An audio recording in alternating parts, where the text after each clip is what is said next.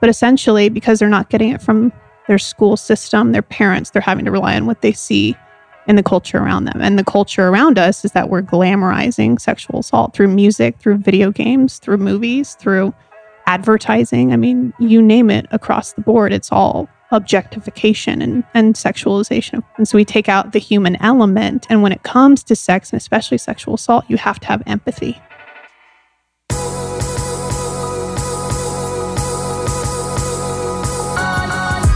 You're listening to the Almost thirty podcast, hosted by Krista Williams and Lindsay Simsek.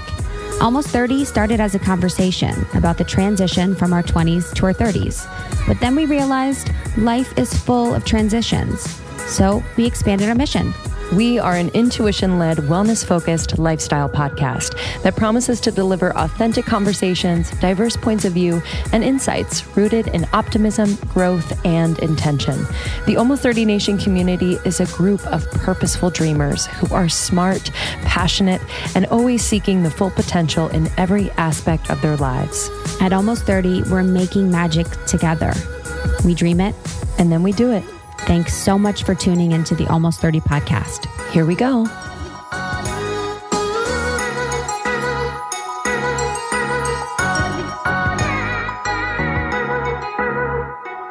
Here we go. Here we go. Welcome back to Almost thirty podcast. I am Lindsay Simsek. And I'm Krista Williams, and we are so glad you're here. So glad you're here. Welcome. I am really into simplifying. Mm-hmm. Keep it plain and simp. Keep it plain got and no simp. No manicure, no pedi. You got the lashes off. They're off. How do you feel? I'm probably not going back. Your your eyelashes are actually long. They're okay. I have mascara on right now. Oh, you do? A little bit. Hmm. Just for me? But I got the... Just for you. Okay. No. um, I had coffee... little coffee dates this morning. So I was like, I shouldn't scare them. Uh, totally. I want them to know I'm awake. Tell yeah, me about your got, experience. I, what are your thoughts? I got them off and then I was like... This is life. It, it, the thing about it is I would recommend them to anyone. It's not that they were annoying. It's not yeah. that... I think the annoying part is just getting them done every three weeks or whatever. And it's a cost, you know? But I just felt... like sometimes my lashes would be something people were looking at instead of looking at me. You know, they're like, are those real or are those? Because she does such a good job. It's like relatively natural looking and all that stuff. But I was like, you know what? I'm just going to chill. I, I just want to chill on all the things. Because I, I do still have gel nails on and I, I'm going to go au naturel when they're done. But yeah, I'm just like, I'm into that right now. Like I don't need to... do all the things. It's almost like a test for myself. Oh, I love that. I forget I have a face when I talk to people. Mm-hmm. I forget I have a body. I'm like, hello. And I'm just thinking of me. And then I'm like, oh, I have clothes on. Mm. It's weird. Like, honestly, it's like, like I wouldn't like, it's like thinking about my lashes. I'm like, I know I have them. And I like when I look in the mirror and I look at photos, but Same. It's like, I forget that I look a certain way whenever I'm with people. Completely. You know, someone in the group said the other day, and I really yeah. related and I didn't know what to say because it sounded stupid when it came out of me, but I was, she said something about like, I does anyone yeah, ever feel like they look differently in pictures than they feel? And that's all the time, I literally can, all the time. I, I pray that that's the truth. I play my, I pray my delusion is, is truth. Truly. Cause it's, it's a, it's, It's weird. And then I get like kind of bummed out at myself for feeling like, ugh, when I look I at pictures. And it's, so, you know, so yes, we relate. And I'm really not sure what that is. I mean, it's painful. That's been my biggest learning since doing all of this is like one hundred pictures, one hundred video. I'm like, who is that person? And that's why you see people kind of go off the edge. Mm-hmm. Lose one hundred pounds. They mm-hmm. get all the work done. They go crazy. And it's it's hard not to if you're looking at yourself twenty-four seven. I know, but I'm just wondering like what that what that gap is. Cause like we could feel yeah. a certain way. Yo, you know, I could go into an event being like, I feel good. one hundred. I feel like beautiful. I feel fit. I feel this. I feel that. And then I see a picture. I'm like, why do I spiral down a fucking one hundred percent. Hole? And I don't want that to happen. Cause like, I don't, there's a part of it that's not real. I think a camera is very weird. I, I think there's something that happens in a camera that is weird. And also it's capturing a single moment of a single angle of a single expression of a single whatever. So I don't know. Maybe it's just not looking at pics. I mean, that's my thing. Or looking more so that you're just like, don't care. I love you. I don't care. Uh, I'm just like, oh, whatever. I have Seth Rogen's body. It's fine. Oh, stop whatever. It, but it is, you know, we all have our own body dysmorphia stuff. So it's just, silly. I, yes, we totally, totally fucking. Yeah, I actually really liked that post. I was like, ah. Uh. Mm-hmm. And that's interesting too. Like, I'll never forget when I was in high school, I was like a sophomore at the time. And I saw a picture that was on web shots on it online. So oh. when people were up oh, yeah. taking photos and uploading them somehow, or or maybe it was even before, it was like a, a photo that we got developed. I forgot about those. And I was like, and I saw a photo from a Fujifilm disposable camera that got developed of myself. And it was like the first time I had seen a photo of myself, kind of. Mm. You know, I had seen them when I was a child. I'd yeah. seen them when I was a baby. My parents actually weren't very big photo people, if you guys oh are surprised. Um, no photos, no video. They they don't really care. I mean, they weren't even really with us to be doing that. But anyway, so I saw a photo of myself and I saw what I looked like and I was like, oh my God. Wow. Mm. Like I, I didn't know that's what I looked like. And I didn't, it was just surprising to, it was kind of nice at the time. It was painful, but I was like, oh, I didn't realize that was me. Mm. You know, and it, it was kind of a wake up call. But now kids these days and, and even us, it's like, get a photo every day. People have photos of you every day. Yeah. It's crazy. Yeah. I've been trying to, I don't know what I've been trying to do. I actually, it was kind of, I want to cite a conversation I had with someone I had coffee with this morning, and she um, is younger and just such a, so sweet, and has had brain surgery and spinal surgery, really like a, a, a journey in the last few years. So beautiful now. And, and wears a lot of makeup and is just very done up. And she was asking um, how to connect more with people through what she's been through. And I just had a moment with her because I, I've, I've, I saw myself in her in the way that, like, I've just tried to kind of cover up, you know, to, I don't know, there's been lots of different reasons why, whether it's my skin or just wanting to show people that I'm someone I'm not. And so I told her, I was like, listen, I was like, you're so beautiful inside and out, and so beautiful without makeup too. Like, I think really stripping down, because your story is so raw and real, like that will be a way to do that. Like with a, with video content, she was asking about like connecting through social media. And, um, you know, it was really like, I could see her fear in it. She was like, she's like, I'm so insecure in that way. And I was like, I know, like a lot of us are, like a lot of us are. And I don't know whether she's going to do it, but she's like, okay, like that, that makes sense to me. Like I totally see that, and how that might be creating kind of a, a barrier between me and connecting with someone. And, but the, the point of it is like, I just, oh God, I've done, I've done that before, and I still do it in some ways, you know? So yeah, I've been like, just thinking more about that with social media. Like, how am I portraying? What am I portraying? And mm-hmm. is it really me? And like, yeah, hopefully ninety-nine percent of the time, like just without trying to be something else or what, what I think people want to see. So yeah. It's interesting to think about like what masks we've worn or what masks mm-hmm. we wear, whether it's literally, you know, like makeup, or mm-hmm. figuratively, like the mask and masculine. Don't say it. Or like, I don't know, just like uh, something that's keeping you as like a boundary from connecting with the real you mm-hmm. in a way. But yeah, I don't know. I was actually thinking on the plane, because I didn't, I haven't worn makeup in two weeks, probably mm-hmm. since our last event, and I had to wear it last night. And I was like on the plane, and I was like looking at this, this mom was talking to me, or this woman who is a mom. And she was wearing like full face. And I was like, damn, like I wonder if I'll ever wear a full face. Just every day. No, like no shade, no shade. Mm-hmm. Like, like mad props to full face every day. Yeah. For real. Uh, but I was just thinking that, I'm like, oh, I've kind of missed that boat where like I would wear makeup. Totally. I was thinking about, I mean, even just spending time with my mom recently, and she's so like, I think she's so beautiful. She still wears full face and makeup every day. And I think it's also just like getting older, and they just have like an idea of what they look like. And, but yeah, I don't know. I wonder, I wonder when I'm, what I would do. I know. I know. Feel that. Anyway, we had another really insightful comment in the group or a question. Oh yeah. It was actually a really, really sweet question that I got D M'd that people actually in the group talk about as well. And this is from Caitlin. And it was really sweet. Hi, I don't mean to bother you or suck energy out from you, but I was wondering what you do when you're feeling sad, like really sad for no particular reason.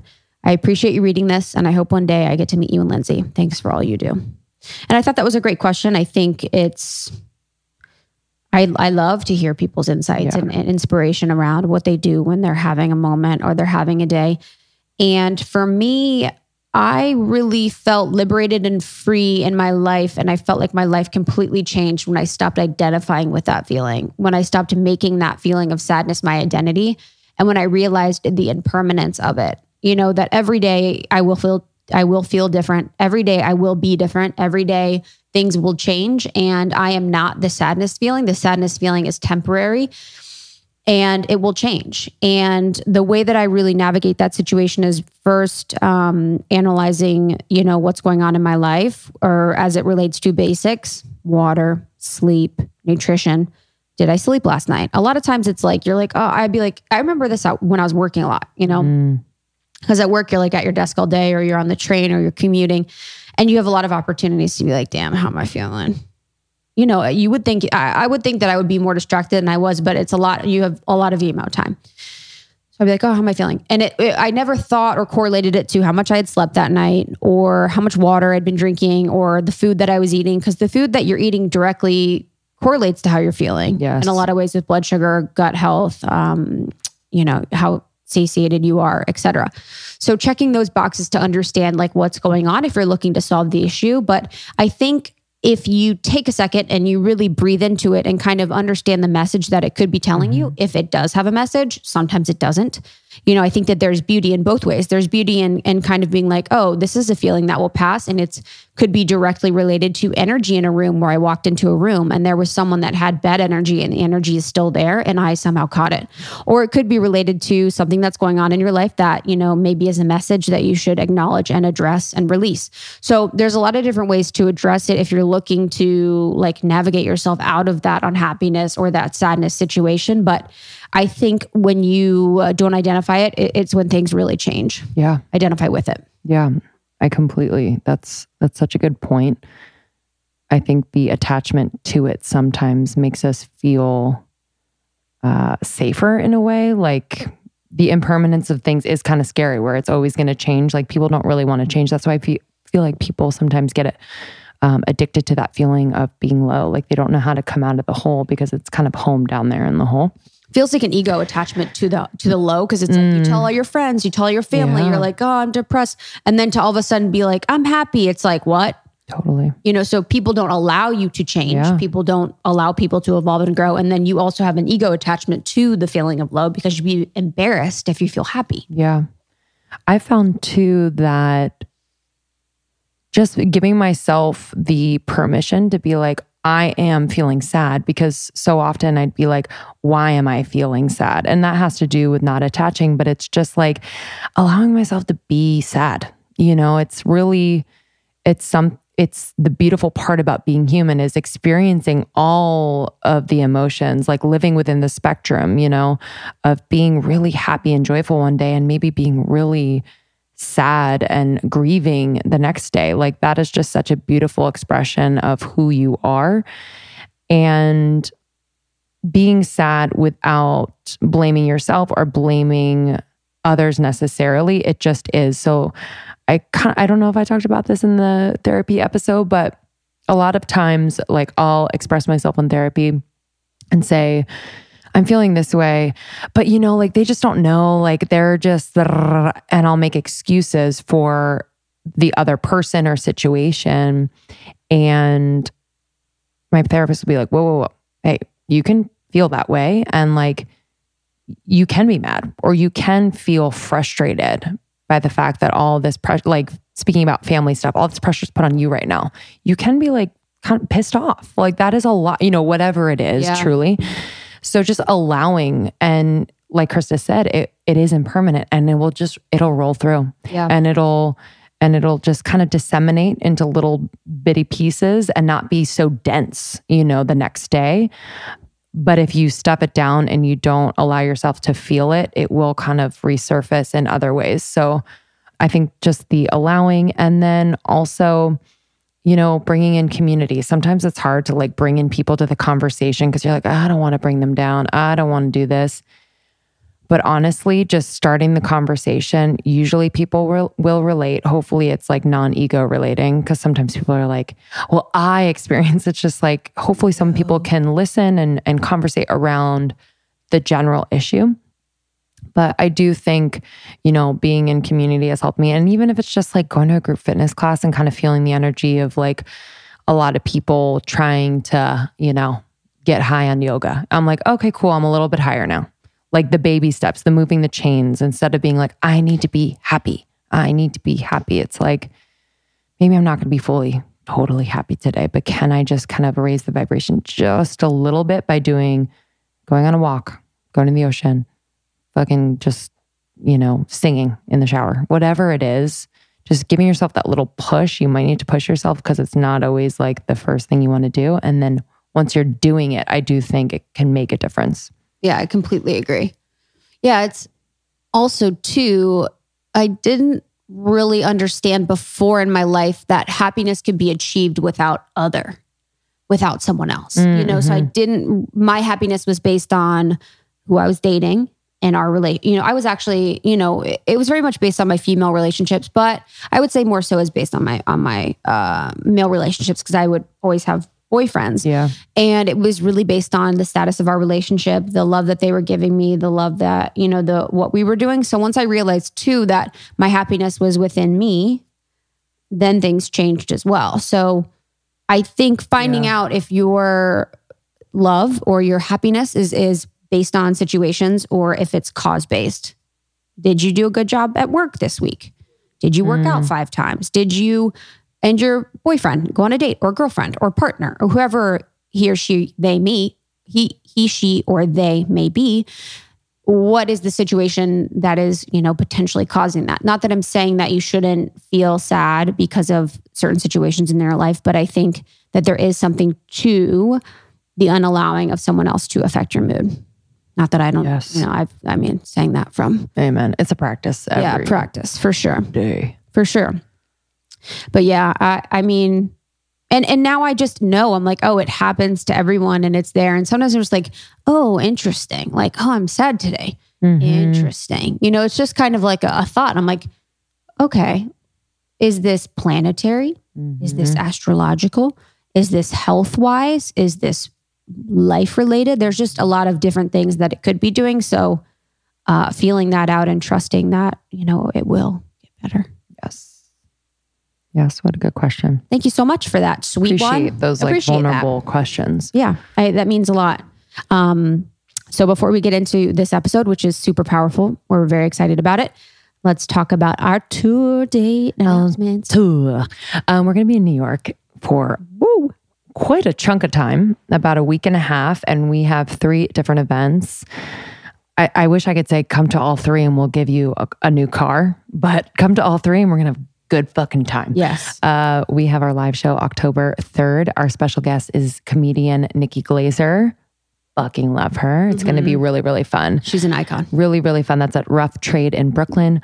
October fourth is with Aaron Clare. This event is all things human design, which is going to be so fascinating. We're going to dig deep. That is at The Assemblage downtown in the financial district in New York City. And then we have October ninth with Stuart Pierce. This workshop is on the voice of change. You know, we are the voice of change, especially as women. We are rising. And he is currently working with Marianne Williamson, has worked with so many other powerful women like Princess Diana, just really harnessing the power of their own voice. And we could not be more honored. This is going to be a special one as well. So please get tickets on our website, almost thirty podcast dot com. They will sell out. Yeah, cannot wait to see you guys in New York. Yeah. Okay, so the episode this week, very exciting with the lovely Brittany Piper. So we met her, luckily, when we were at the Good Fest in Austin. We were moderating the day, and her session just brought down the fucking house. It was, it was unbelievable. Unbelievable. She has a presence and a grace and a kindness and a warmth and a um, uh, an openness that is just like unparalleled. And her story is very, very. Um, I'm not. Try- I'm trying to think of a diff- of a of a word to accurately describe her story. Uh, it's just it's crazy. Yeah, she actually um, has a new a video that really kind of tells her story in visual form, and it's really beautifully done. She's narrating it as well. It's super raw. It's a story of resilience, vulnerability, inspiration, of trauma. Uh, Brittany is a speaker now in the wake of um, a really traumatic sexual violent act uh, that happened years ago. But now she is a sexual violence prevention expert and healing coach who helps audiences uncover the transformational power of second chances. And yeah, I'm just, I'm, I'm so impressed with, with who she is and how she is impacting people all over the world. Yep. She can be found at brittany piper dot com, and she actually has a treat, retreats mm-hmm. that she hosts to help women heal through sec, heal, heal their sexual trauma. And I do want to note, uh, trigger warning, you know, for Absolutely. This conversation, just please be aware that we are talking graphically about sexual trauma, about rape, about very difficult situations that if you are feel you could be triggered by it or are triggered by it, I would, you know, pick another episode to listen to or just understand that. So please, please, please take us seriously when we say that. Yes. Thank you so much, Brittany, for coming on the podcast and for sharing so openly. And we just thank all of you for tuning in, for sharing episodes, for writing reviews on iTunes. That really means a lot to us on Apple Podcasts, and for visiting us on tour. It's the best. We yep. can't wait to meet you. almost thirty podcast dot com, and follow us on Instagram for all things Almost thirty. We are in our D Ms answering you, and and love hearing from you always. Join our secret Facebook group, which is about thirteen thousand women from all over the world who are supporting one another. We're laughing in there. We're crying. We're finding inspiration, and we just love it. So thank you. Thank you. Enjoy. We love you. Love you.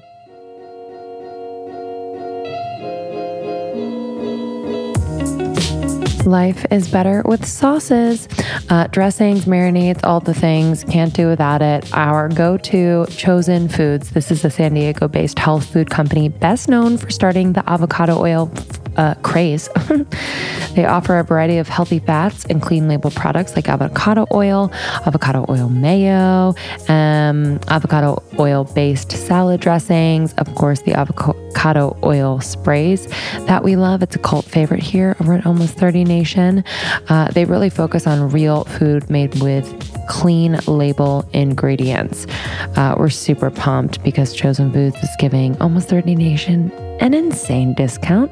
So I would definitely recommend checking out their avocado oil sprays. I'm loving the lemon dill right now and the citrus pepper.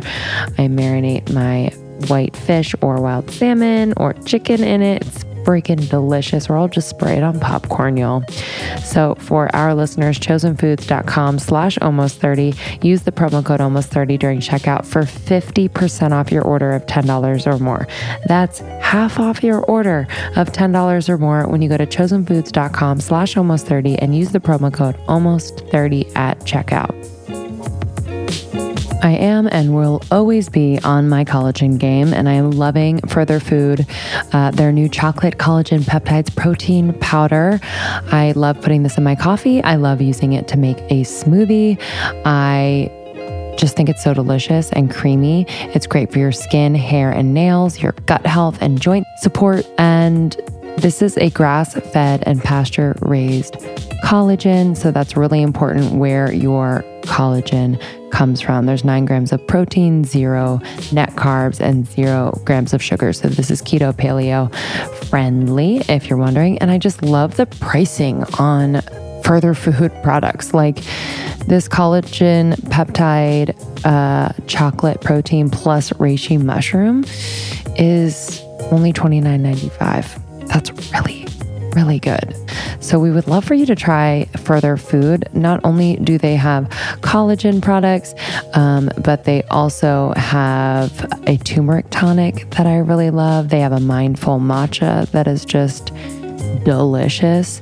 So check out further food dot com and you can use our code almost thirty for thirty percent off your first order. That's further food dot com and you can use our code almost thirty for thirty percent off. If you are not supplementing with collagen, please, please start when we uh, hit our twenties. Our body starts producing less collagen. So let's definitely supplement. We need it. It makes up our connective tissue, organic bone mass and skin, all that good stuff. So further food dot com, use our code almost thirty for thirty percent off.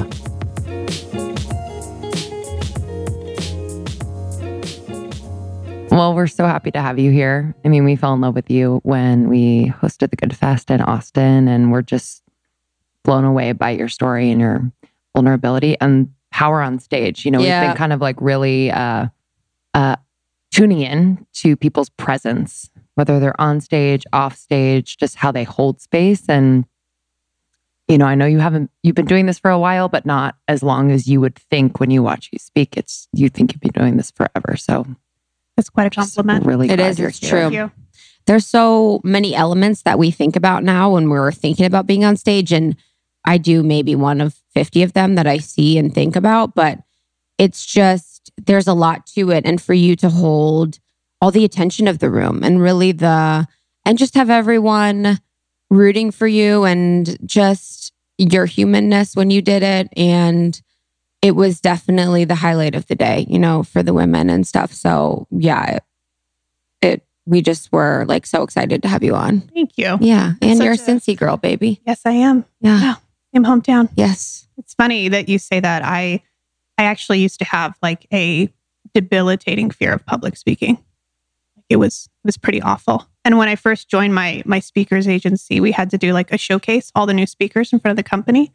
I completely bombed it. It was supposed to be ten minutes. It lasted about four minutes. And then I, Holy I, lost, I lost myself in my tears. And I was like, I need a moment. And I turned around. I, it, it, this was in a boardroom, by the way. Turned around, put myself in the corner of the room, and just cried.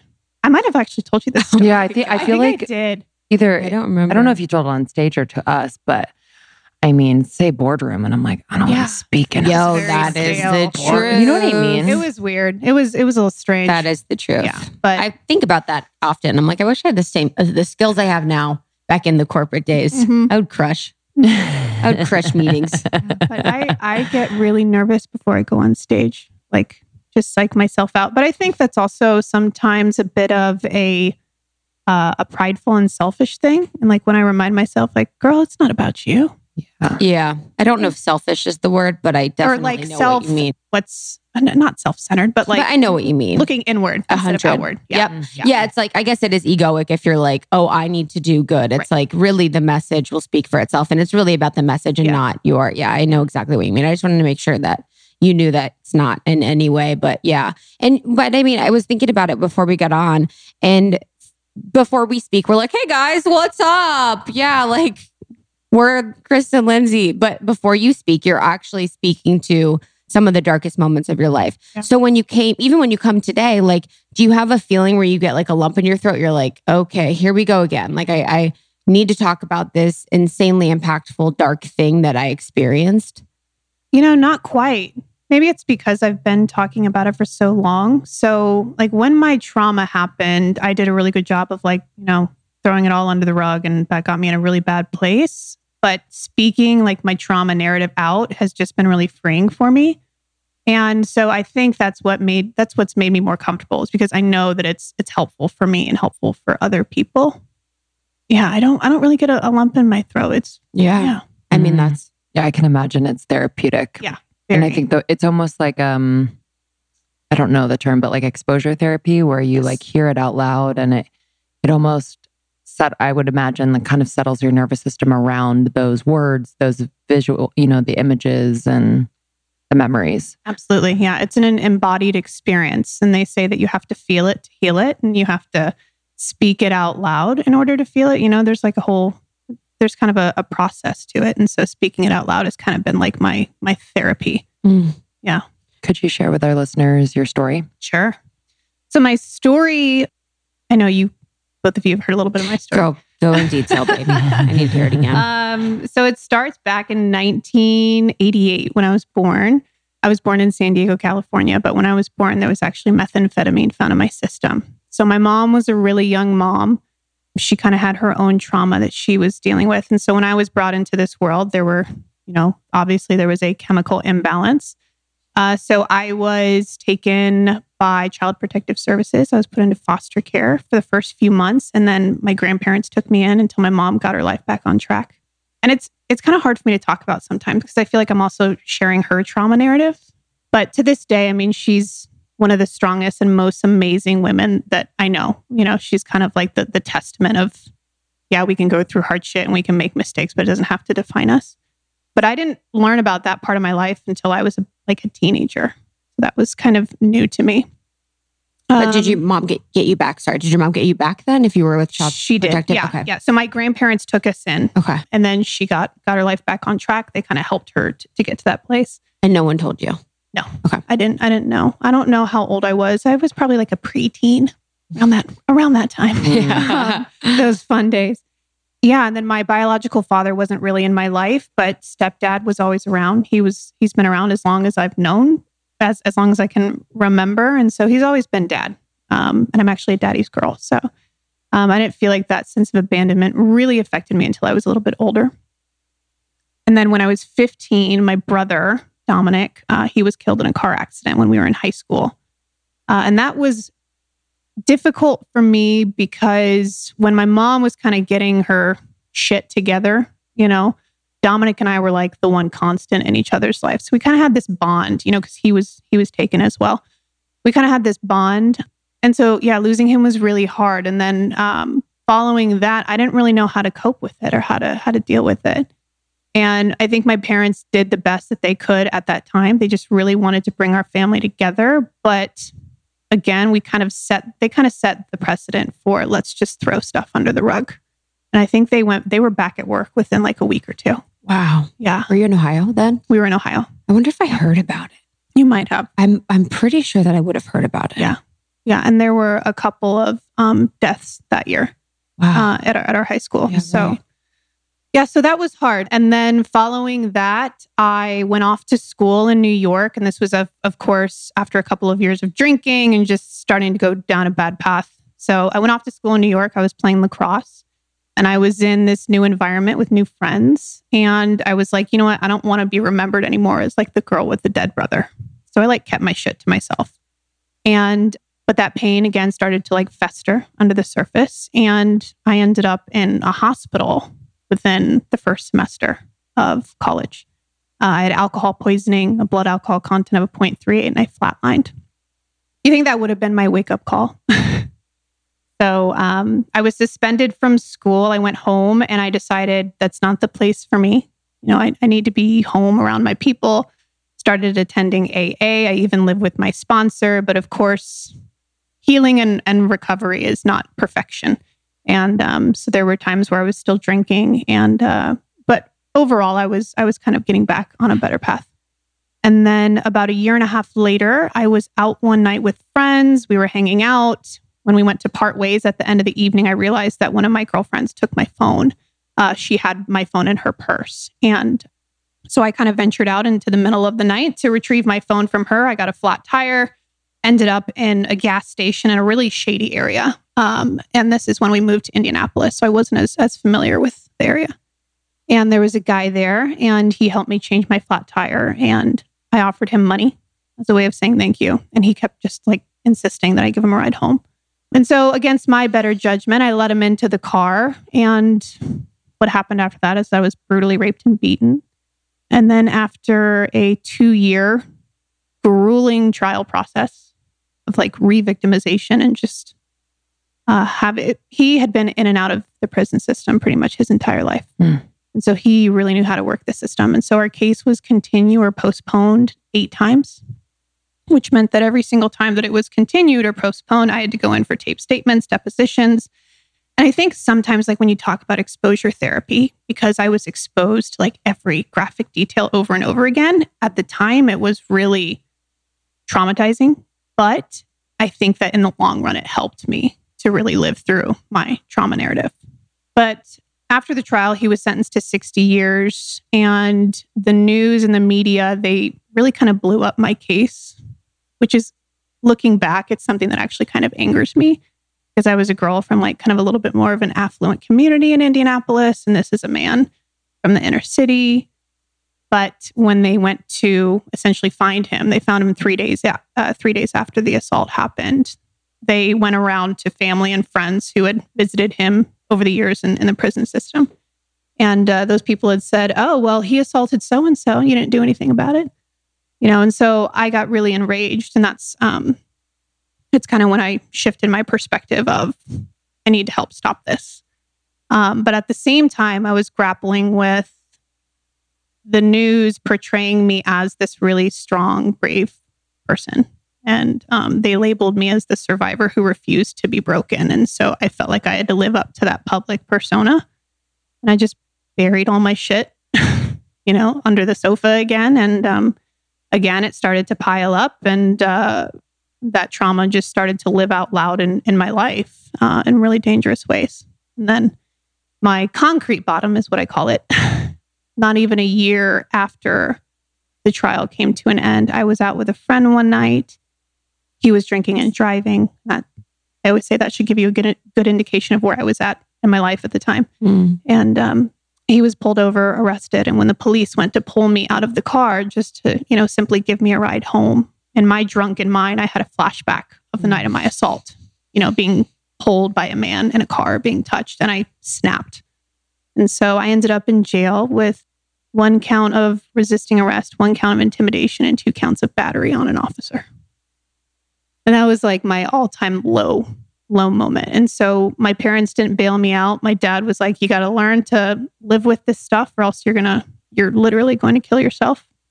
And then I know a part of my story, which I'm sh- I think you girls heard uh, at the Good Fest, is when I talked about going in front of the judge, and she knew who I was from my, my assault case. And she just said, we're going to give you a second chance, but you need to learn to live with your pain better. And that for me was like the aha moment. I'm like, this pain's going to be with me for the rest of my life. And, you know, she didn't say you need to learn to get over it or get past it. She said you need to learn to live with it. And so my life really kind of changed from there. And of course it wasn't, and it's it's still not like a picture perfect journey. You know, you take ten steps back or ten steps forward, five steps steps back, and the process kind of repeats itself, but it gets better and better each day. So that's the very long, long version. I just talked for like no. probably twenty minutes. I have so much. Um, there's so many parts of it that I'm, I'm, I always cross my fingers when I want to remember certain things I want to talk about. But the first thing that I, I kind of want to delve into a little bit that I'm hopeful that, you know, and I, I believe that you know as much information on, is our judicial system as it relates to that.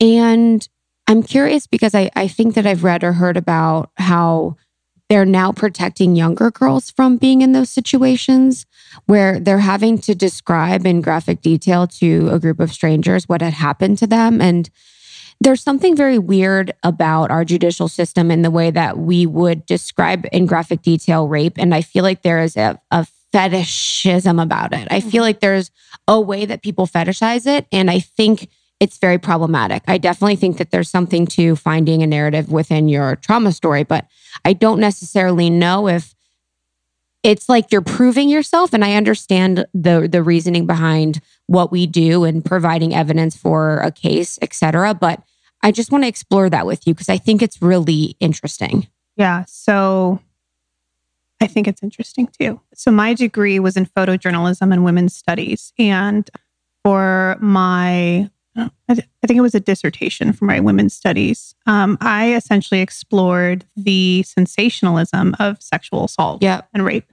Yeah. But more specifically, I was focusing on third world countries. So like what happened in Rwanda and the Rwandan genocide. Yeah. And then in the Congo, and people, how people weren't really talking about it because we had this like genocidal guilt um, about what happened in Rwanda. And in the Congo, essentially what started happening was there were populations of women that had that were false reporting sexual assault because that was the only way that they could get N G Os' attentions or the, the attention of N G Os um, or um, American ministries. Which is national government organizations, yes, right? Yeah. Mm-hmm. Um, but they had to sensationalize these stories because that was the only thing that we would pay attention to. Like, we didn't care that entire villages were being, you know, pillaged or that young children were dying. That was the only thing that we paid attention to. And um, so that's a lot of what I talked about. And I can't remember the name. And this was after your... your... This was after my assault, okay. Yeah.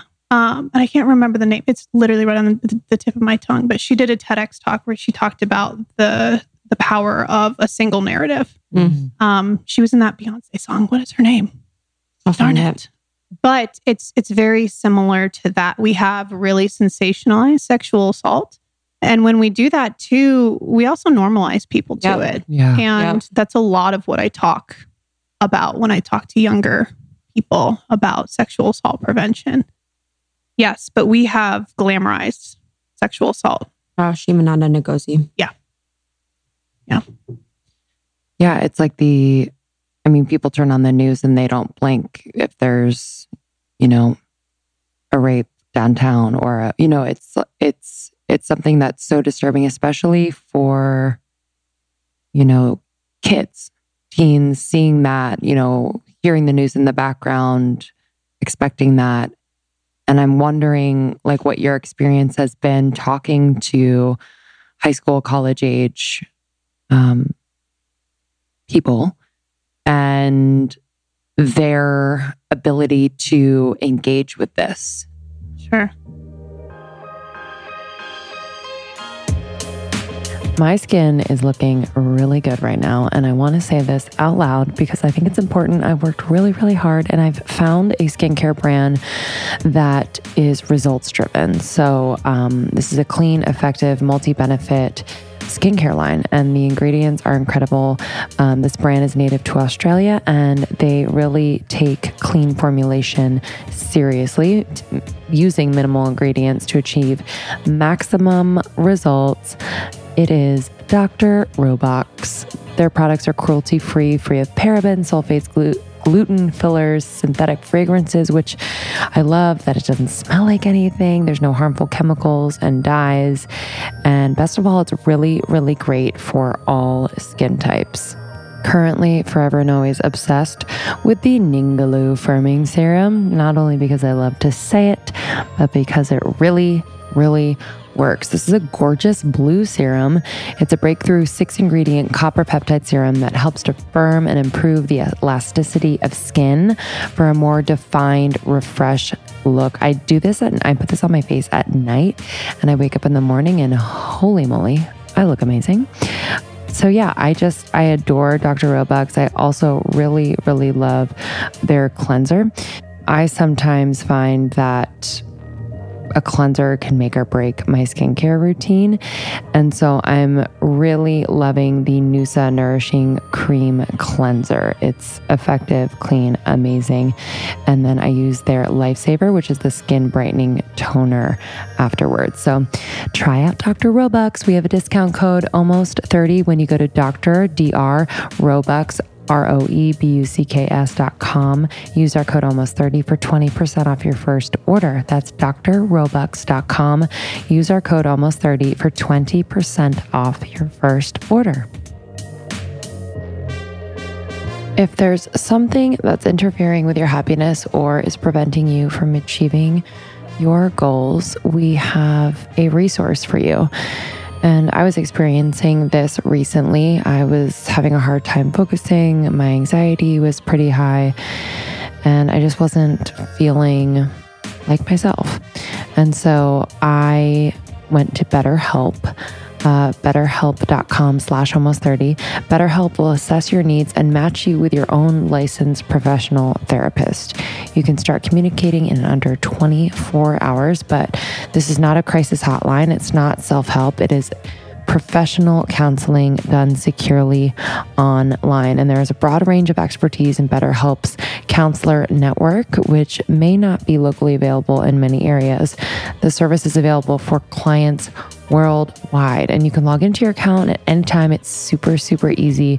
Um, I was able to message my counselor at any time of day, and you'll get a timely and thoughtful response. Plus, you can schedule weekly video or phone sessions, so you won't ever have to sit in an uncomfortable waiting room or drive to your therapist appointment. So this is really convenient for those that are on the go and those just that feel more comfortable and in their own home. BetterHelp is committed to facilitating great therapeutic matches, so they make it easy and free to change counselors if needed. It's definitely more affordable than traditional offline counseling, and financial aid is available. So if you want to start living a happier life today, visit their website and read their testimonials. They will give you insight into how many people have been helped by BetterHelp. So you can go to betterhelp.com slash almost 30. That's better H E L P dot com slash almost 30 and join over five hundred thousand people taking charge of their mental health with the help of an experienced professional. So for our listeners, you'll get ten percent off your first month, betterhelp.com slash almost 30.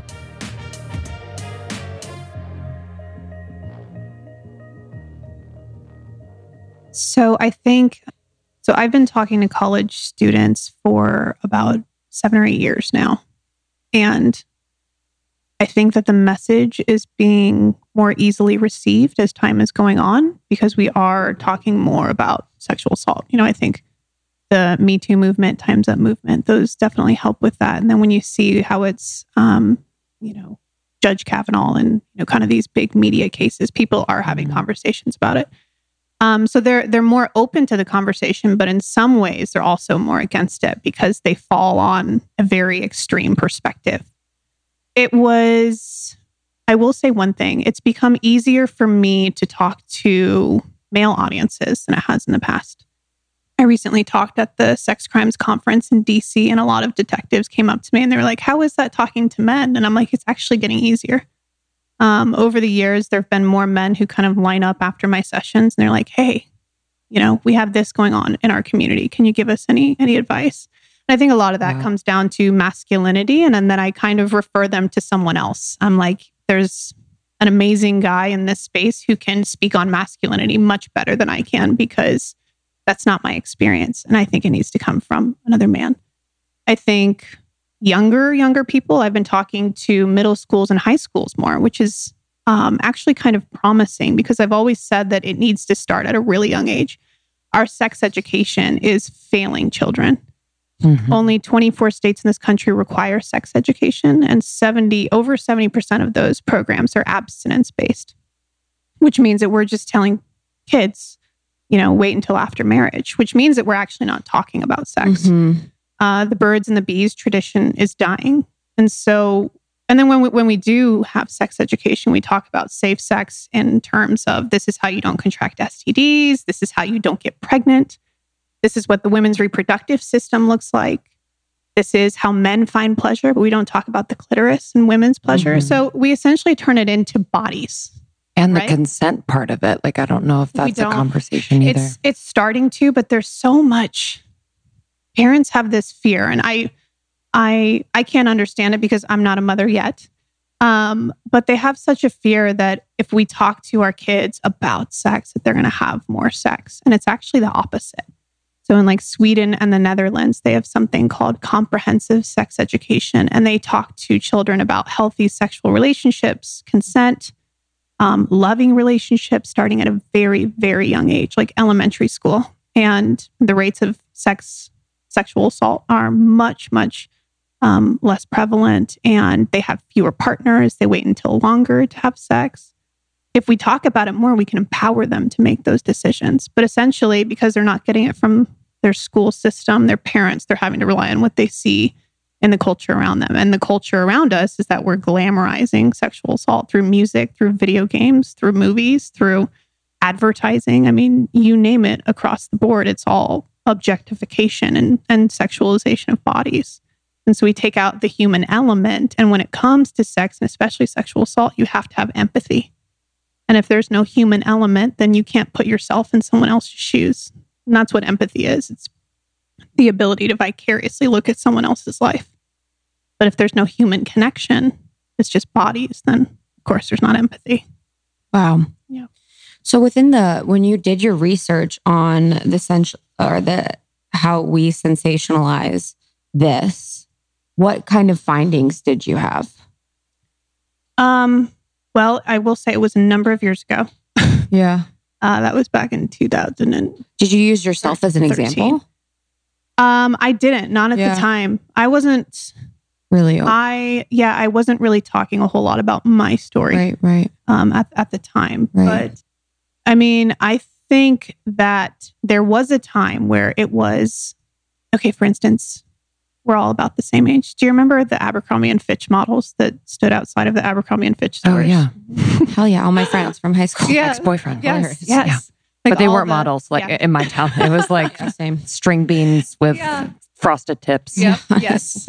Oh gosh, the days, the good old days. I'm like Kenwood Mall, baby. Yeah. Yeah. Kenwood Mall. There you go. I, um, I, I think back to those days when, you know, we were literally using people's bodies to sell clothes. You know, you'd yeah. put men and women out there shirtless, standing in a mall and just masked in Abercrombie and Fitch odor mm-hmm. and perfume and cologne. And you would, you know, people would salivate as they walked by, and then people would take pictures like they're a tourist attraction. Yeah, and mm-hmm. um, I remember their, a lot of their advertising on like their bags. You know, there's like mm-hmm. naked people, and it's interesting because in some ways you want people to have freedom to express their their sexuality and freedom to express themselves. But at the same time, when we use bodies as a way to sell stuff, you know, like that's yeah. sensationalizing it and, yeah. and, and normalizing it. Um, and so we don't see that anymore. Yeah. Abercrombie and Fitch got a ton of heat for that a few years ago. Yeah. Um, and, and they definitely don't do that. Yeah. So it's, it's changing. It's, it's getting better. I don't, I don't know though. Cause I feel like all T V show, not all, but a lot of T V shows have it. Podcasts people listen to, most of the crime dramas that people listen to involve it's, I am. I would be surprised if they didn't involve sexual assault or rape in any of the crime dramas that are popular. Yeah, yeah. I don't. And so it's like that normalizes it. It's. I want to explore it more on my own, just to understand the languaging around what is actually happening from a psychological state within it. But, and I was thinking about for you, like when because you're stunning, you're so beautiful. And your case being so big and you talking about how at the end you were kind of frustrated with it. Do you believe and do you think that you being so beautiful had something to do with how big the case got? Wow, I've never been asked that before. I do, actually. I guess I've just never talked about it because it's kind of uncomfortable. Yeah, it's to weird. Talk You're about. Like, yeah. What? Yeah, what are you going to say? No, I mean, actually, I remember my mom explained like, wow, you're really taking me back. So during the trial, when the trial happened, I remember my mom explaining like one of the trial days to someone, and she was like, you should have been there. Like when, when Brittany, when, when they opened the door and they let Brittany into the, into the, um, what's the courtroom, courtroom. Mm-hmm. Yes. Yeah. Thank you. Yeah. Um, into the courtroom to testify. She said the, the entire jury, they just gasped. Oh gosh. That's the whole, and I, they're like, yes, I can't wait to hear about it. Yeah. Like actually, or it's just creating like a cliff, an, a a narrative, a, a scene in a movie. Yes, you know, and and it's it's so interesting how.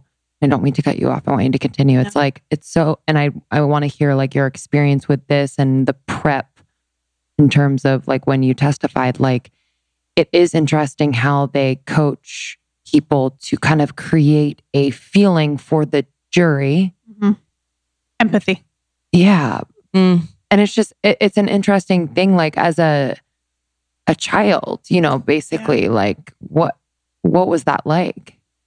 That's so interesting. I've never thought about all of this. Welcome to Almost thirty Podcast. I, mean, I love this conversation. Um, yeah, because I mean, I had to be coached eight times, you know, every time I'd go in. And it's interesting. By your lawyer?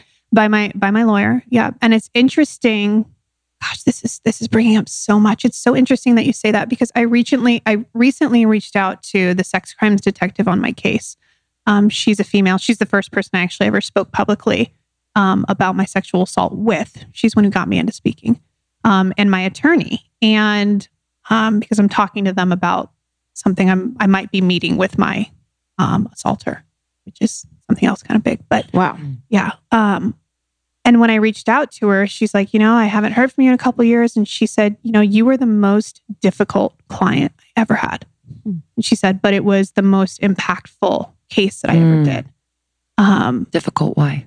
I asked her and she said, you were just kind of difficult. You were kind of combative. And she said, you didn't really want to be there.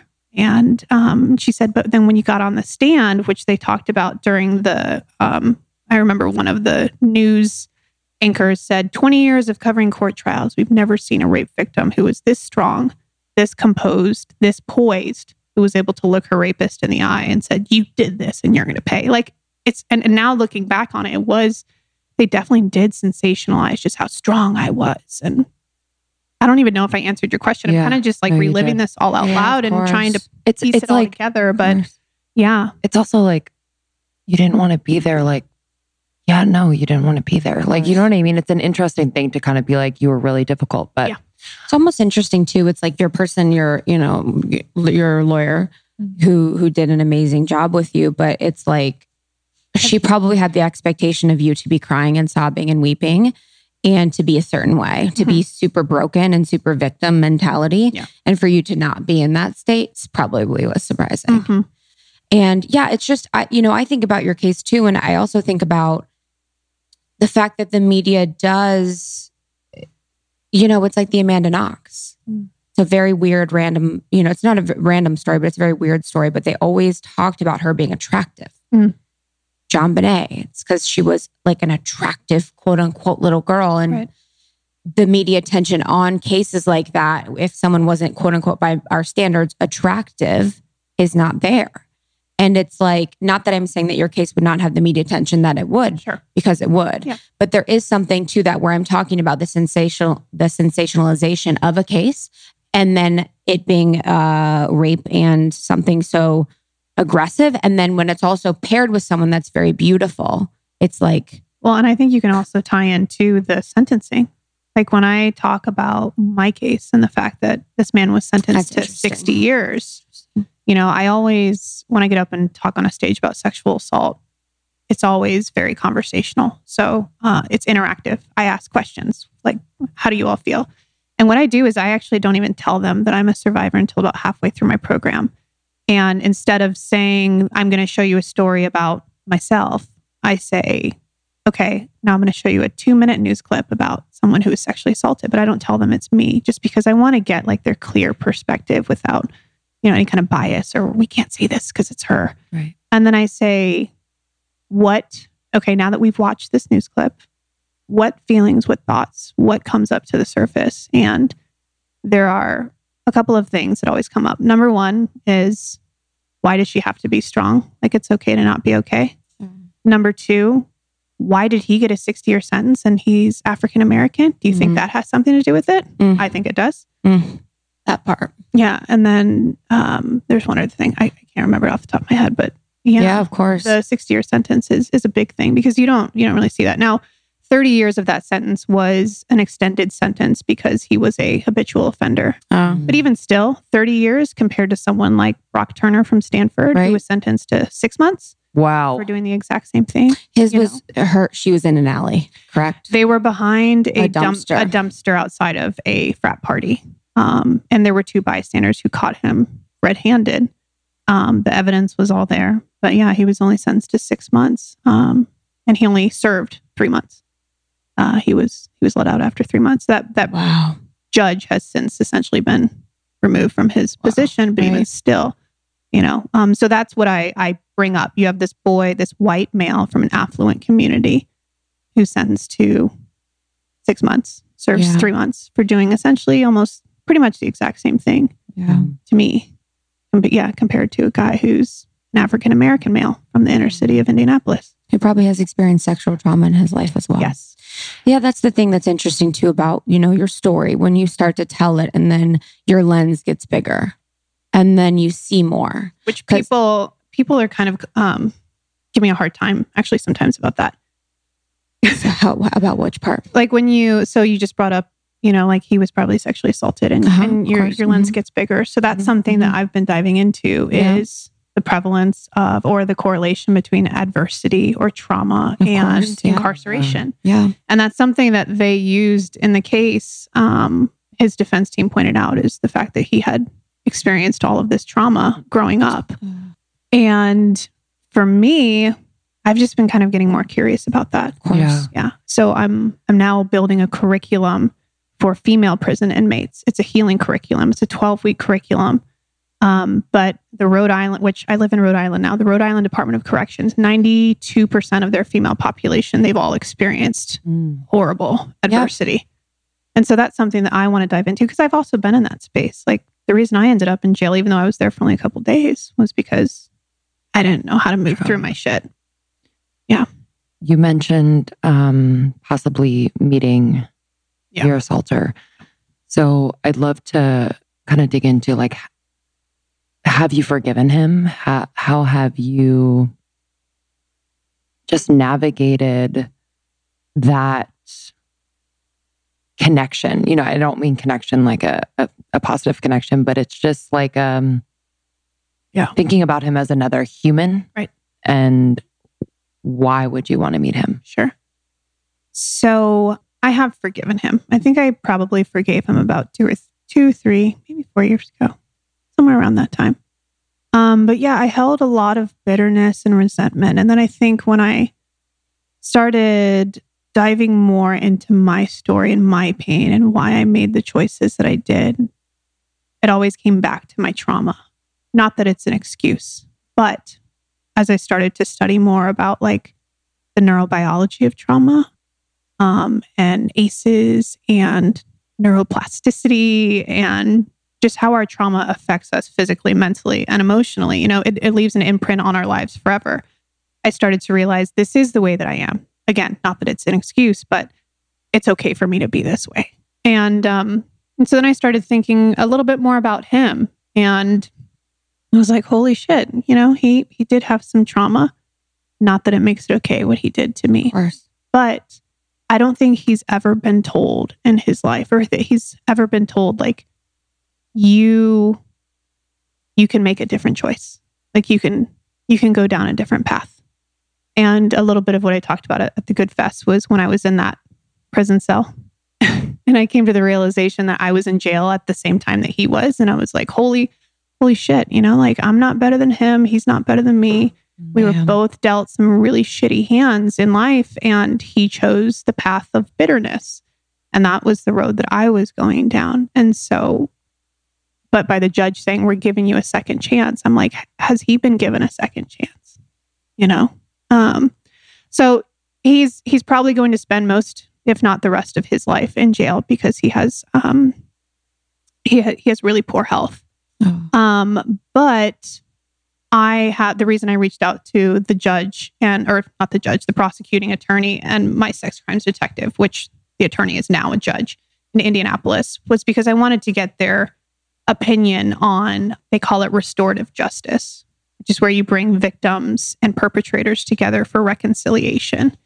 And I, I think that that, especially when it comes to like reentry back into society, that can be something that, that can help. Yeah. But I think more so for him, I think my, my faith has a lot to do with it. I just believe in forgiveness. And so I want to meet with him and just tell him, I forgive you. And my family is completely against it. The attorney and the detectives, and the they're both pretty, pretty highly against it as well, because he was not remorseful in the least bit during oh, wow. the trial. No, not at all. Like he, he was combative. He blew kisses at my dad and said, I'll be out. Like oh, he was wow. really wow. disrespectful. And that's a lot oh. of the reason why he got a higher sentence as well. So you, they're, they're no, really against it. Oh, wow. Do you know okay. if he has changed that? So they looked into it for me and they saw that none of his good behavior years essentially have been added on. and that he hasn't done, you know, he's been in jail now for ten years yeah. or twelve years, ten years, ten years, I'm sorry. Um, and he's done nothing to speed up the process. You know, they can take yeah. courses, they can do, you know, kind of get involved. He's done nothing, which leads them to believe that he hasn't, he hasn't tried to better himself. And so I think their main concern is we don't want you to go in with the expectation that he's going to be this change person. Yeah. And we also don't want you to reharm yourself. Mm. Um, but I, I know I'm ready. Right. I think I'm, I'm at a place where my, my healing process, my self-care process is, is pretty good. Um, I feel strong enough to do it. And I don't at all expect that he's actually going to be remorseful, but I think it's maybe less for him and more for me. Yeah. Yeah. Damn. I didn't know that he was like that during trial. Yeah. yeah. That's insane. Yeah. Yeah. It's just so interesting, you know, how, you know, we have so many, we have so many conversations on this podcast, and whenever we talk about situations in which people are going down a wrong path, or they've dealt with certain pains or situations in their life, it almost always leads back to sexual trauma. The prevalence of it in our society is so great. It's it's just shocking. And especially with the inability to like to deal with it, especially for someone, you know, like him, an African-American living in Indiana, which is, you know, Gary's one of the poorest cities in the United States. There probably is that happening quite in a, a quite rampant pace, quite rampantly. And then also too, no ability or opportunity to to fix or or heal. So it just builds upon itself. It's a cycle. It's a cycle.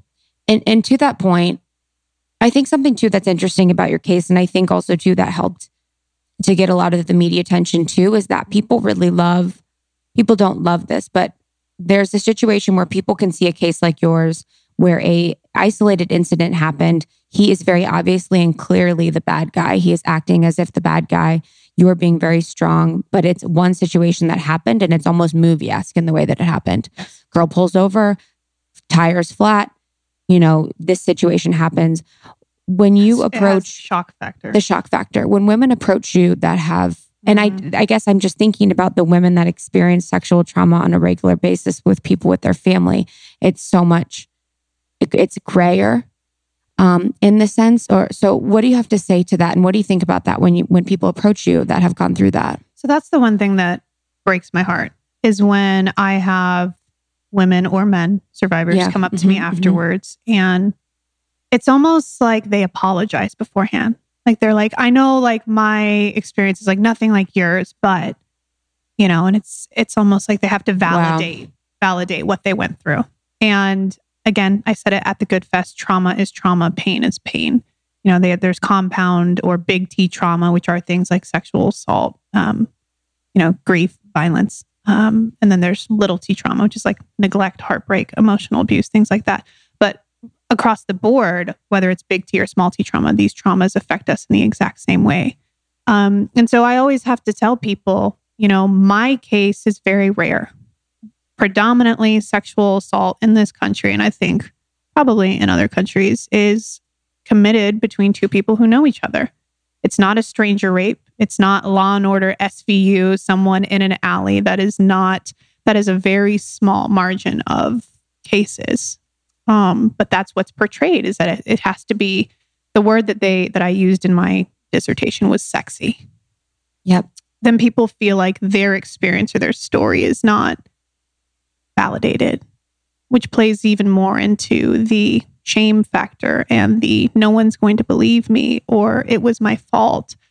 And what I have to tell people to that, to like, especially like when it comes to people that we're in relationships with, like when sexual assault happens, um, a lot of people think, well, why didn't I see the signs beforehand? Or like, why didn't I tell them to stop? Or why didn't I say no? And when we experience something like sexual assault, our body enters into, you know, freeze or fight, flight, or freeze. Um, and freeze is tonic, tonic immobility. But in seventy percent of sexual assault cases, tonic immobility is what happens, which is where we freeze. Kind of like how jellyfish play dead, you know, mm, to like yeah. protect themselves. Like it's our natural instinct. Like I'm going to survive this. I'm going to do whatever they say. I'm not going to fight back. I'm not going to yell. And so I think that plays in a lot to not only when we talk about the way that we investigate sexual assault, because police officers don't know about the neurobiology of trauma, which is asinine to me. So they they see a hole in a victim's story, or that doesn't make sense, or why don't you remember, or why didn't you fight back, which is something they said to me because wow. at one point I did try to fight back, and then, you know, he hit me in the face multiple times, said, stop the car or I'll kill you. So I stopped the car, did whatever he wanted. He then got out of the car and walked around the front of the car um, to come around to the driver's side. And as he walked around the front of the car, I sped the car up. And he went up onto the windshield, cracked the windshield, but my window was open. And so he oh. took his hand like through the window and like held onto my collar as the car started to speed up. And he said, stop the car, I'll kill you. And I slammed on the brakes. And that's one of the things that the police, that the defense team brought up. They were like, you were behind the, the wheel of a vehicle. He was on foot. Like, that doesn't make sense. Why would you stop the car? You could have easily drove off. But that's how... That's how our, our bodies respond. And so especially when you have freeze and tonic immobility, and then you're in a relationship with someone, you know, or like this is someone that you've dated or someone that you've hooked up with before. It's like, of course, no one's going to believe me, you know? Um, totally. And so in some ways, my case makes it even harder mm. to, for survivors to find that validity, because I almost push them more into that that zone of, this wasn't a sexual assault. Like this, this isn't what you see on T V, right? Which is, which is unfair. Um, so that's something I, I bring up often. Mm-hmm. Um, yeah. That tonic immobility, like how did you feel it manifest in your body like years after? Yeah. So what happens is when your body goes into tonic immobility, you essentially become disassociated. Um, and so you... your brain essentially shuts off, like your cortisol completely overfloods your brain and um, your hippocampus, which is where your memory function is. And that's why we have memory lapses. A lot of, like we saw with the um, Kavanaugh case, you know, there's a lot of things she didn't remember. A lot of survivors don't remember their assault, but what they remember are sounds or smells. It's all sensory fragments. And so for me, you know, I think the first experience I had of like, excuse me, that, that flashback or that trigger was when the police officers went to pull me out of the car. And it was like, oh, I feel danger. Like my body feels danger. I have to fight back. Wow. Um, but yeah, smells, Shell gas stations, like because it was at a Shell gas station that he helped me change my tire and then I let him into the car. Um, but yeah, I think for, you know, like when we think about soldiers who come back from war with like P T S D, like even a firework will set them off. It's the same thing with a survivor. Um, but they each have their own, you know, kind of different experience. And so what we have to do is we have to learn how to reassociate mm. because then we get stuck in it. Essentially what happens during uh, disassociation and tonic, tonic immobility is that we become disassociated from our prefrontal cortex, which is up at the front of the brain. And that's where your sense of self, your, um, executive function, your self-love is, like that's where all that, your identity, it's all up there. But because we become detached from it, we then get stuck in our amygdala, which is in the back of our brain. And that's your fear response center. So that's why survivors have really bad triggers. That's why the smallest things can set them off, because they're stuck in a state of fear and anger and grief and, and sadness. And so um, exposure therapy, like you were talking about, that helps to rebridge Um, with your brain. And then also like embodiment, like learning how to live in your body again and stuff like that. Not sure if you heard, but Third Love has their perfect fit promise. sixty days to wash it and wear it. If you don't love it, returns are free. Incredible. I mean, millions of women have tried these bras. They're uh, modern mesh, incredible cups from double A to I and bands thirty to forty-eight. There are over seventy sizes, including half sizes, which is unique to Third Love. I just love this brand. They are so thoughtful. The bras are incredibly made.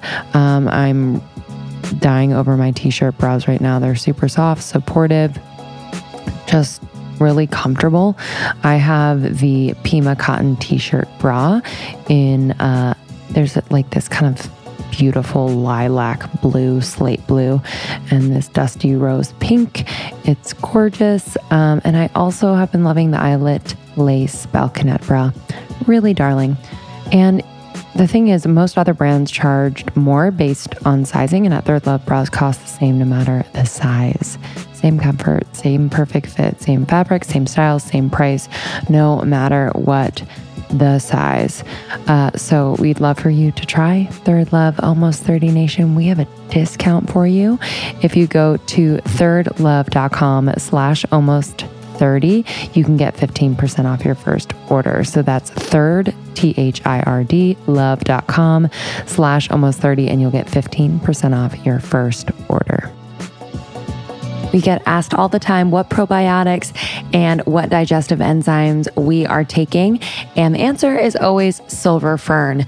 Uh, we've learned from Silver Fern and from our dear friend Charity Lighton that if you heal your gut, you heal your body, and these products have certainly proven that. My digestion is on point, y'all, and everything else is just working so well because of that. And these probiotics are lab tested and guaranteed to contain the strains that will survive throughout your gut and bring your renewed digestive comfort and relief quickly. And so you have to ma- you have to make sure that your probiotics have one hundred percent sustainability, so it survives throughout your digestive tract. So this is very important and something that they care about here at Silver Fern brand. So trust them so, so much. They also have a bomb protein powder that is also a pre and probiotic. Try it out. I love the chocolate. And they have a probiotic for children. Come on. It's especially formulated to ensure that your children are keeping their gut in peak condition with clinically proven strains and the correct dosages for kids. So if you'd like to try Silver Fern brand, their products are amazing. Go to silver fern brand dot com. Use our code almost thirty for fifteen percent off your first order. That's silver fern brand dot com. Code almost thirty for fifteen percent off your first order.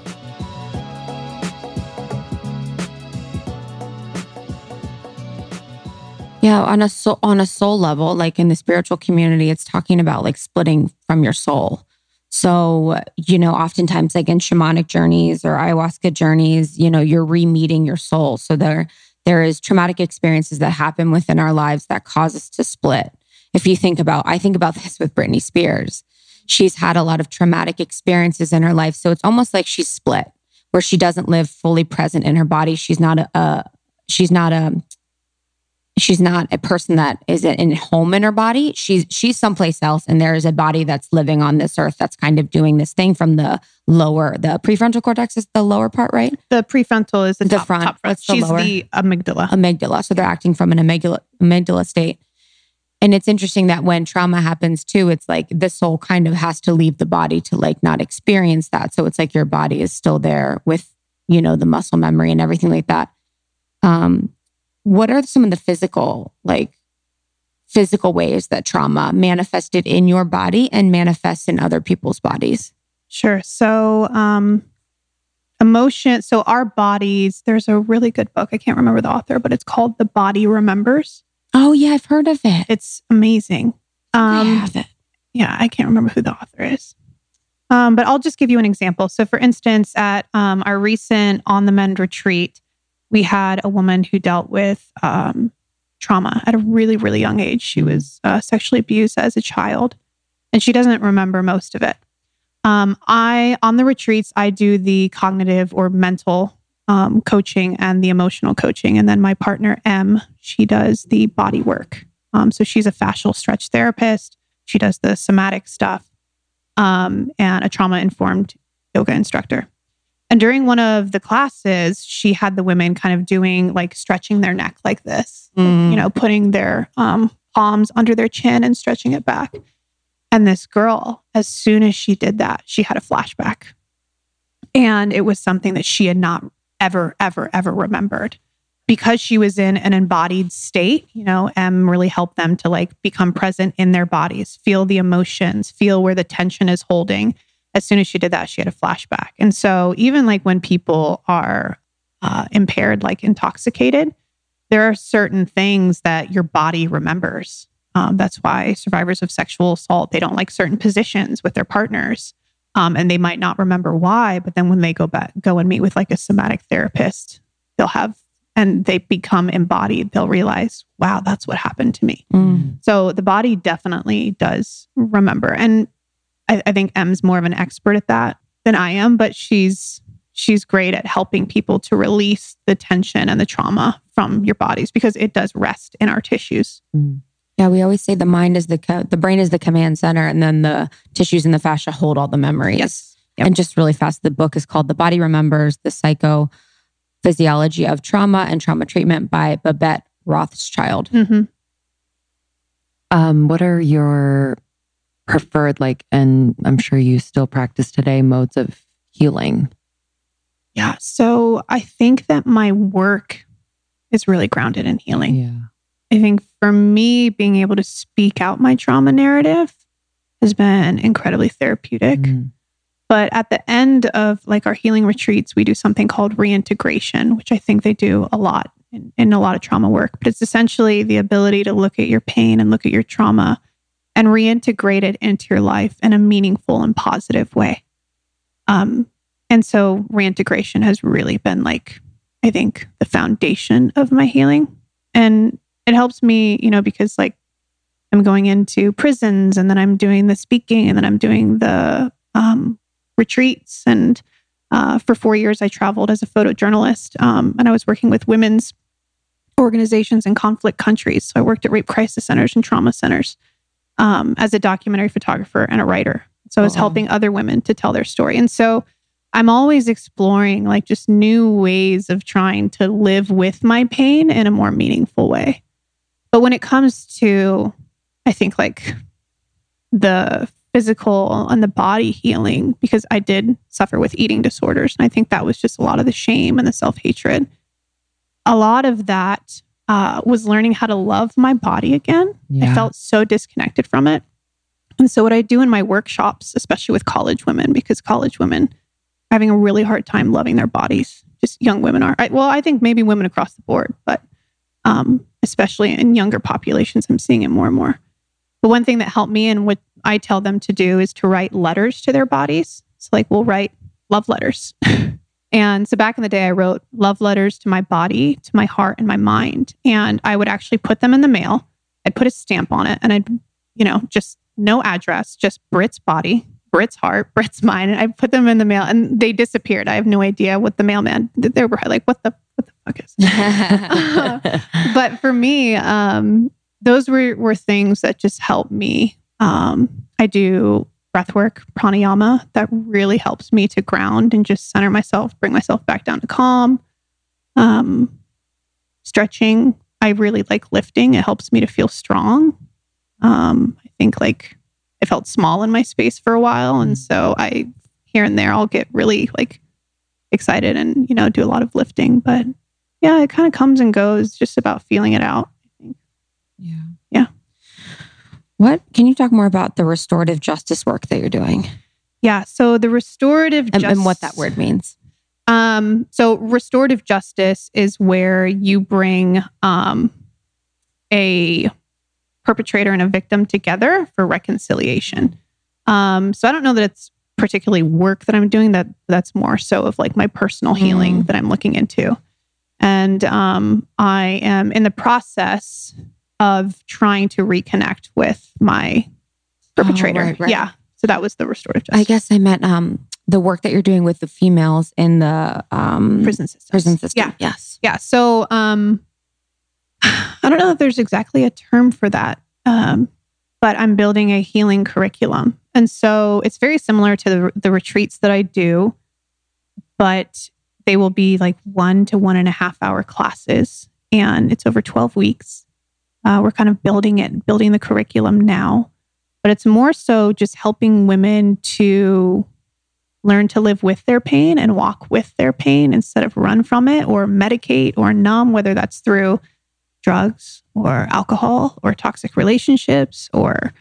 So yeah, that's kind of kind of what I'm doing now. That's a crazy. Mm-hmm. Are you working with any prison to... I'm working with the Rhode Island Department of Corrections. They are essentially, um, you know, they're like, we're not experts at this. You are. Yeah, right. Um, so I'm kind of just now in the process of building the curriculum. Uh, at the end of August, I go in to meet with the warden and uh, to talk with uh, some of the, the program planners about what that will look like, because they essentially have to, you know, say yes or say no to my yeah. curriculum. But I think they're very, very, very open to it. They just, there's not a lot of mental health programs and wellness programs yeah. in prison systems. Um, yeah. So that's what kind of we're going to kind of focus on.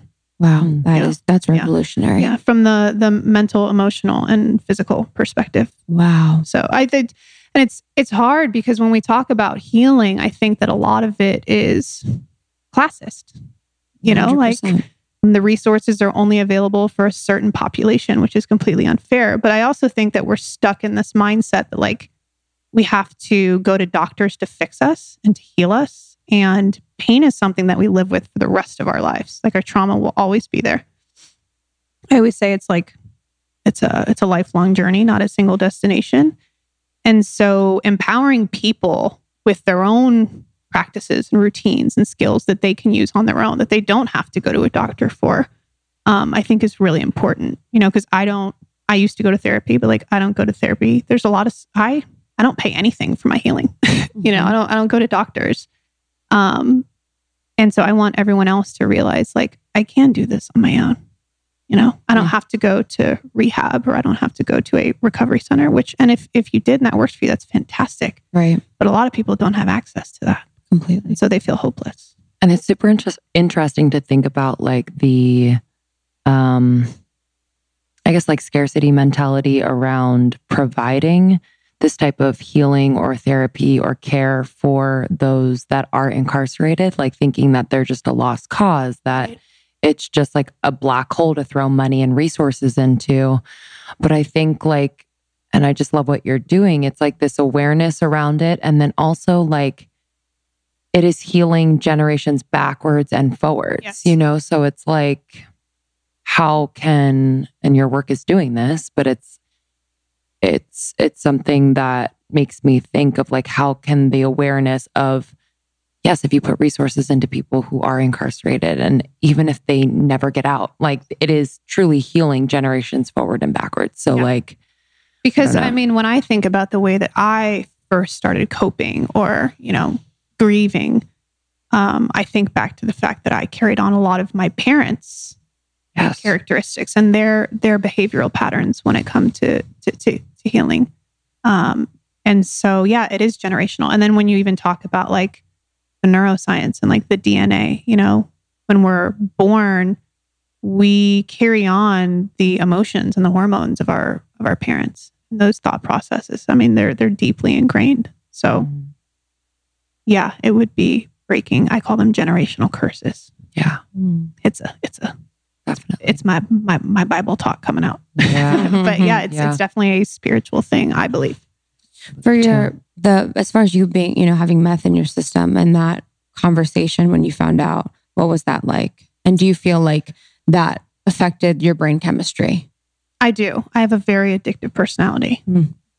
Uh, when I was told, as far as I can remember, I was in a grocery store. Right. Who told you? My mom. We were just out doing some, doing some grocery shopping. um, oh, man. And I didn't really understand at the time, but I think over the years, the layers peeled back. I feel right. like I've actually learned more about it from other people than my mom, because I think she still lives with some shame, which makes me really, really sad yeah. for her. Um, and But yes, it definitely affected me. And, you know, for some reason, I was so just swallowed up by alcohol. But when it came to drugs, I was terrified, just so terrified, you know, and, and with, with alcohol, I was so reckless to the point that, you know, obviously I, I literally died, but with drugs, it just terrified me. And I wonder if that has something to do with it. And I've always said, if I ever went down that path, that I would, I wouldn't have been here. I don't think I, I don't think I would have been here. Yeah. Wow. Last question for me. Can you talk to us about your retreats? Yeah. And and what, what you offer and, and how that came to be? Mm-hmm. So the retreat, um, On the Mend retreats, was an idea that I had like three years ago. But you know, like when we plant seeds, it takes a while sometimes for them to come to fruition. Um, I wanted a retreat or just a place where women could come together and um, explore the different modalities of their trauma. I think when I started learning more about trauma work, um, but from working in trauma centers and realizing that there is a whole system to it. You know, it's mental, it's yeah. emotional, it's physical. Like mm-hmm. when you look at the um, cognitive triangle, you know, our thoughts um, impact our emotions, our emotions impact our thoughts, our thoughts impact our behaviors, our behaviors. And like, it's all this big tangled web that we know nothing about. And so I wanted a space where we could really dive into all of those, to all three of those factors. And I wanted to be able, again, to put the, to put the power back in the hands of the survivor of trauma and to just show them and like empower them with the tools and the practices and the rituals that they could take back to their own life. So the retreats are, um, right now they're four-day retreats. They're female healing retreats for female survivors of trauma, um, trauma all across the spectrum. And they're very intimate. So we only allow like six women because we want to make sure it's a super intimate space where we can really dive in with people. But it's myself and Em. Uh, Em and I have been best friends for twenty-two years. And so she does the body work and I do the mental and emotional work. But it's just, uh, essentially it's split up into, cl- into, you know, kind of courses or classes, workshops, I guess you could say. So there's personal one-on-one sessions with myself and Em and the, the woman. Um, and then there's group sessions where we work through the mental and emotional with me. And then there are classes every day, uh, trauma-informed yoga classes and somatic classes with Em. Um, so there's typically where we stay, there's a, there's a yoga studio. And then we also believe in grounding. So our retreats are typically in beautiful, isolated places like natural, you know, like national parks where people can really become present and aware of their surroundings. I think when we deal with trauma, we're either living in the past or we're living in the future. Mm-hmm. And so that present moment awareness is really, really big because that's how you get to embodiment and um, that's how we can really process our thoughts better. So we do a lot of outdoor excursions. Um, and then we bring in an Ayurvedic chef because it's important, especially when we're healing, to eat foods that are healing. And so we talk a lot about the gut and brain relationship. And our chef comes in and she gives us, she cultivates a menu for the retreat. So we have healing food throughout the whole retreat. And then um, all of the women go through an Ayurvedic class as well. Yeah. And then there's, there's downtime, there's sisterhood. I mean, it's uh, the last retreat we were on. Uh, I will say, I think it's, this has been like the most profound work that I've done so far, like the most fulfilling. And people are like, oh, you get up and you talk to like, you know, like three thousand, four thousand people. And I'm like, it's nothing compared to working with five women hands-on for five days and seeing their lives truly transform. Mm. It's amazing. And then afterwards we have, um, post-retreat coaching as well, because we think it's really important Uh, to follow up. We don't want them to feel like they're coming to this retreat and then they're like, okay, bye. So uh, we're really strategic about help, helping them set up a healing plan into their life that's realistic, setting up a supportive environment and a supportive support system. So weeding out the people that are not good for you. Mm. And then we end with, again, reintegration, which is how can we find a way to take this trauma and this pain and reintegrate it back into your life in a meaningful way. And that's just more sustainable. Mm. So yeah, there's there's a lot to it. It's pretty, it's pretty amazing. It's incredible. Yeah. What would you say to uh, someone that's listening now that has experienced trauma, uh, that maybe has told someone, maybe hasn't, but is living with it now? Be kind to yourself. I think that we look at our trauma like it's a burden. And I think when we shift our perspective and we start asking ourselves, you know, what's the evidence in our life that this is a burden, you know? And we kind of like map that out. We might realize that it's maybe not a burden. And um, I don't know, maybe just diving into your pain and trying to see like, how can this, which these are the what if questions I started with when I spoke at the Good Fest. These are the questions I always come back to sometimes when I'm having a hard time is, um, how is this pain meant for me? how can this pain make me better? And what hidden power is in this pain? Um, and just know that it's not, it's one chapter in your life. You know, it's not your entire life story. We don't have to be defined by our pain. Um, yeah, just be kind to yourself and know that you're going to have days where you, where you slip up, you know, uh, healing is not, it's not a perfect journey. And I think people think that we're just going to wake up yeah, one day and we're yeah. going to be healed and we're just going to be A-okay. And that's not, um, that's not how it works. You're going to have good days. You're going to have bad days. Yeah. Yeah. And the asking the right questions, like the ones you gave examples of, is I think really important, you know, to not skip too far ahead and then have to take steps back to, to re dig into it. But I just, I think those are really thoughtful, grounding questions that people can use. And um, I think there's also, um, sorry, I just wanted to add yeah. one thing. There's a process too, like when it comes to reintegration, right. I think I jumped into my purpose too soon. And I got to a place where I was like dealing with secondary trauma. Um, and I just, I wasn't able to carry my pain and carry other people's pain at the same time.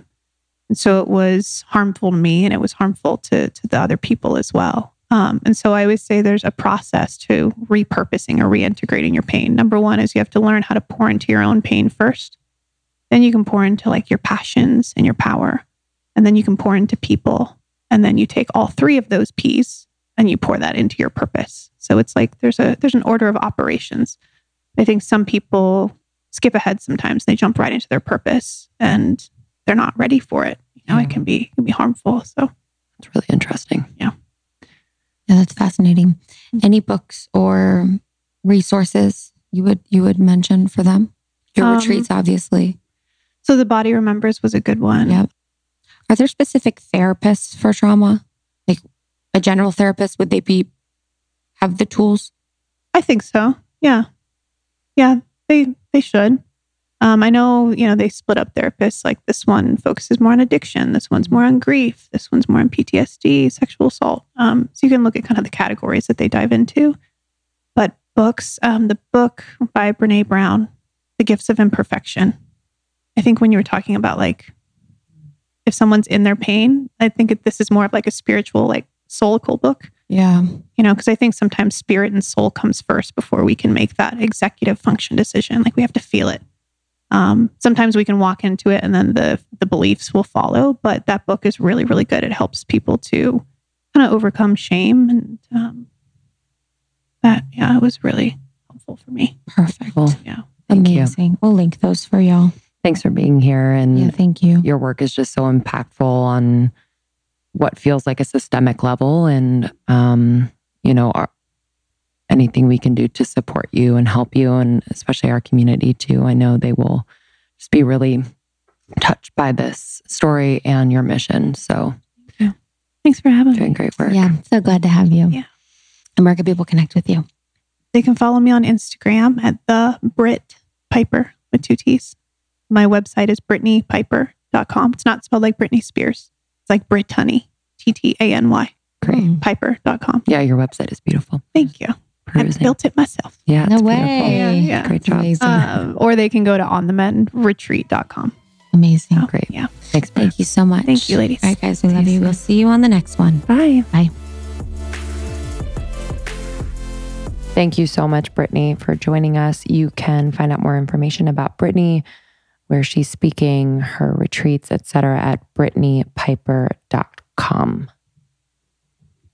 Love you, girl. Love you.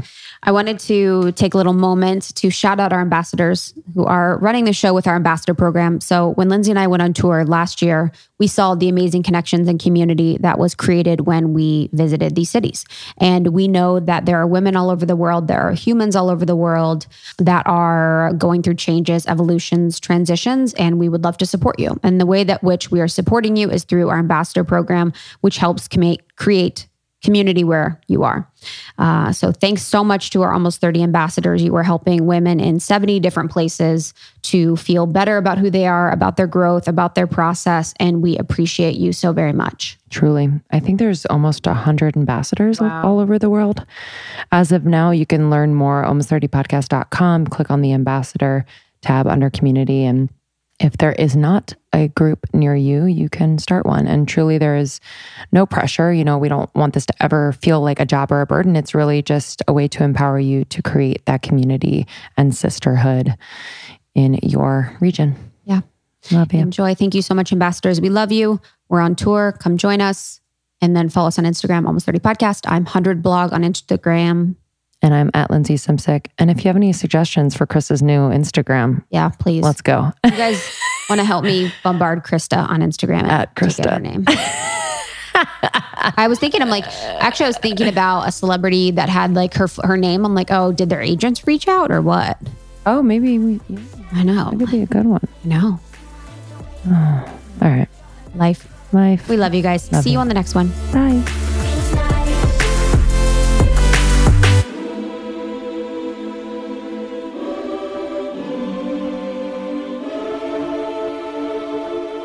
Thank you.